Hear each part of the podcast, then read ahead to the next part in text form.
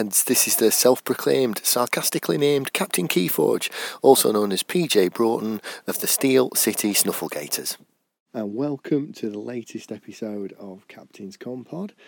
Today we're going to have a look at all the cards in Winds of Exchange which can be considered as artifact control. Okay, not all of these are good. Um, but all of the cards that I'm going to talk about mess with an artifact in some way, shape, or form, and that's about as generous as I can be.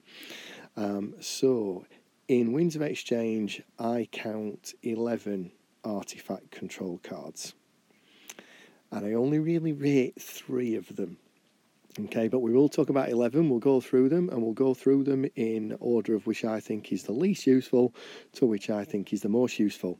So that brings me on to number 11, which is Rust Miser. It's in House Unfathomable. It is a power 5 creature and it says reap, exhaust each enemy artifact. so if they're passive, it does nothing against them memory chip doesn't matter if it's exhausted or not, it will still archive a card. It would still, uh, Redacted would still put an amber on it. Heart of the Forest would still stop you forging. Many, many, many artifacts are passive, so it doesn't really care about that. Um, so, yeah, equal. Th- this is going to stop them from using some artifacts, things like uh, library card, library the damned, anything that's got to be down, ready, and able to use, this will stop them from using it for one turn. And this creature's got to be down, ready, and able to reap to trigger its ability of stopping them using an artifact for one turn. So, I mean, it's better than nothing, but it's far from what you look for in artifact control. So, yeah, that was number 11. Then at number 10, we have Frigorific Rod, which is in House Unfathomable again. It is an artifact this time with an amber pip, and it says action, exhaust a creature or artifact. so, why have I got this higher up than the other one? When the other one said each enemy, because it's easier to use and because it's got an amber pip. So the amber pip's going to gain you a point of amber when you put it down, uh, and it's going to be a lot harder to get rid of because it's an artifact. Um, I mean, it's not Omni, so yeah, you can only use it when you call unfathomable. Again, it only exhausts the artifact, which against, you know, Quixxle Stone, Memory Chip, Heart of the Forest, yada yada yada, all the passive artifacts, it's going to do nothing. But again, it does give you the potential, uh, the potential to take out an artifact for a turn and also, as well, I quite like the exhaust a creature effect on this as well. The ability to exhaust a creature, um, you know, some of the good reap effects like Com. Officer Kirby and stuff like that is really powerful as well. Which is why it's at number 10. And that brings me on to number 9, which is a Martian creature. It is 4 power. It is called Revo Hooligans and it is elusive and has an ability which says after reap put a paint counter on an artifact. While that artifact has a paint counter it belongs to house mars. The reason why this is higher than the other two is yes i know it's a creature so it's got to be down ready you've got to reap with it blah blah blah got to stay alive for a turn. Um, putting a mars token on a on an artifact could almost take it out of the game it wouldn't a passive one. So again, Quixxle, Heart of the Forest, Memory Chip, they all sit there, they all still continue to do what they do. However, something like Library of the Damned, you put a Mars counter on Library of the Damned and turn it Mars, and they haven't got Mars, and you've pretty much taken that artifact out for the game. Um, they'd need to destroy it to get rid of the counter, so they need to destroy their own artifact, get it back out of the deck again, and put it in play again. So it's it's actually decent but I still prefer some of the others. But yeah, at nine, Revo Hooligans.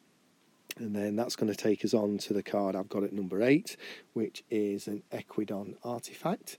It is called Uncommon Currency. Okay, and it has an action swap control of an uncommon currency and an enemy artifact. So it gives you the ability to nick an enemy artifact. Now, it doesn't change the house on the enemy artifact. So if you take something that's a house you haven't got, you won't be able to use it unless you call that house. But equally, um, for your opponent to get it back, and they would be able to because they're going to get uncommon currency and they can call Ekwidon and then use uncommon currency. To do that, they're pretty much to pretty much going to have to lose an entire turn. So to use uncommon currency to get their artifact back, they're going to have to use an entire turn, or again they're going to have to destroy it, put it back into the deck, get it out again, and play it again. So this is almost taking an artifact out of the game as well, as long as it's not a passive one. Quixxle Stone, Heart of the Forest I'll tell you this though, it will get you a passive one. That memory chip I keep talking about, that becomes yours and will always trigger. So yeah, then we will move on to number seven, which is in Sanctum. It has an amber pip and is an artifact called Celestial Gorm.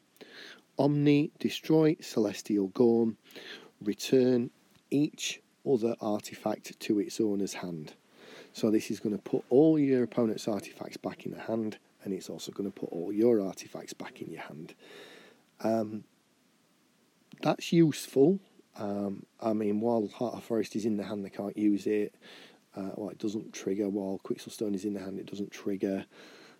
But equally, in the hand, I mean, it's out the game for at worst one turn, possibly at best three.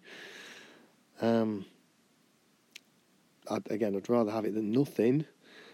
I think probably with this though, you may might be looking at trying to get your own back with amber pips to put them down again and gain more amber off them. If this is how you're looking to deal with some of the most and worst and biggest oppressive artifacts in the game, again, I don't think this is going to cut it. And you can see why I'm saying I'm only really rating three of them. So now we'll move on to number six, which is a reprint, Brobnar Action with an amber pip, barehanded play put each artifact on top of its owner's deck. So this one's better than the last one because it's on the deck, not in the hand. Meaning they can't possibly play on the next turn. They've got to play the next turn, draw some cards, one of which will be the the artifacts that you've just taken off the board. So it's giving you at least at least uh, one turn after this one free from whatever prohibitive artifact they've got down, like Quixxle Stone, Heart of the Forest, etc., etc. Um, again, there are much better examples of artifact control in the game. Um, there are better examples in this set, but the fact that I've got this as six out of eleven um, shows what I think of the other ones. But this this is okay. Again, I'd, I'd I'd rather have this than nothing. But taking something out of the game for two turns. I mean, maybe longer, but two turns, it's not great, is it? So then we'll go on to the card I've got number five, which is a Saurian artifact with an amber pip called Election. Um, this one will take forever to trigger. Okay. Um, each creature gains after reap. Put a yay or nay counter on election. If election has six counters on it, destroy it and destroy each creature. If election has six near counters on it, destroy each artifact. So um, there's a chance you won't even trigger it to destroy the artifacts because there's a chance your opponent will distrigger it and use it as a board wipe for creatures. Uh, and again, if you need to get rid of something quickly, like Heart of the Forest, Quixxle Stone, one of the passive two way artifact cards, this ain't going to do it and it's not going to do it for a while. To to reap reap six times and put six near counters on it could well take more than one turn. It could take two or three turns. Um, at least it destroys each artifact, taking them out of the game unless they can be recycled, which is good, which is why it's at five. But yeah, not loving it. We're getting better though. At four, we've got Techivore Pulpit, which is a reprint. It is a Power 5 Star Alliance creature. After a player chooses an active house, destroy each artifact of that house. So if they've got Heart of the Forest down, they can't pick Untamed, because if they pick Untamed, bye bye Heart of the Forest. If they've got Quixxle Stone down, they can't pick Star Alliance, because if they do, bye bye Quixxle Stone. I mean, again, there's still the option to recur them. Untamed is going to be a lot easier to do that with Nepenthe seeds and glimmers and stuff like that. But um, yeah, the only problem with this one, the reason why this one is at four and it's still not one of the three that I rate, you've got to put it down, and after a player chooses an active house, it triggers, meaning your opponent gets to use it before you do. So your opponent is actually going to get the first shot at using this for artifact control out of the two of you, not you. You put it down. If it survives your opponent's turn and they use it to destroy some artifacts, then you will finally get to use it. So again, hardly brilliant, but we're getting there now. At three, and useful, is a Mars reprint. No Amber Pip, action card, destroy them all. Play, destroy an artifact, a creature, and an upgrade. There we go. This is what we want from artifact control. I put my card down, your artifact is removed from the game. Brilliant. This is why I only rate three of them. I do think the other two are better than this, but this is good. Um, it is a must though, so you must destroy an artifact, you must destroy a creature, and you must destroy an upgrade. Um, if available. So if you play this to destroy an artifact, but your opponent has no creatures in play, you're gonna have to destroy one of your own creatures if you've got one. If you have a creature and an upgrade on another creature, you you'd probably be better destroying the creature with the upgrade on it. But if you don't, if you dist- you could end up having to destroy your own upgrade and your own creature just to get their artifact. But at least it is proper artifact control. Bye bye whatever we're trying to get rid of.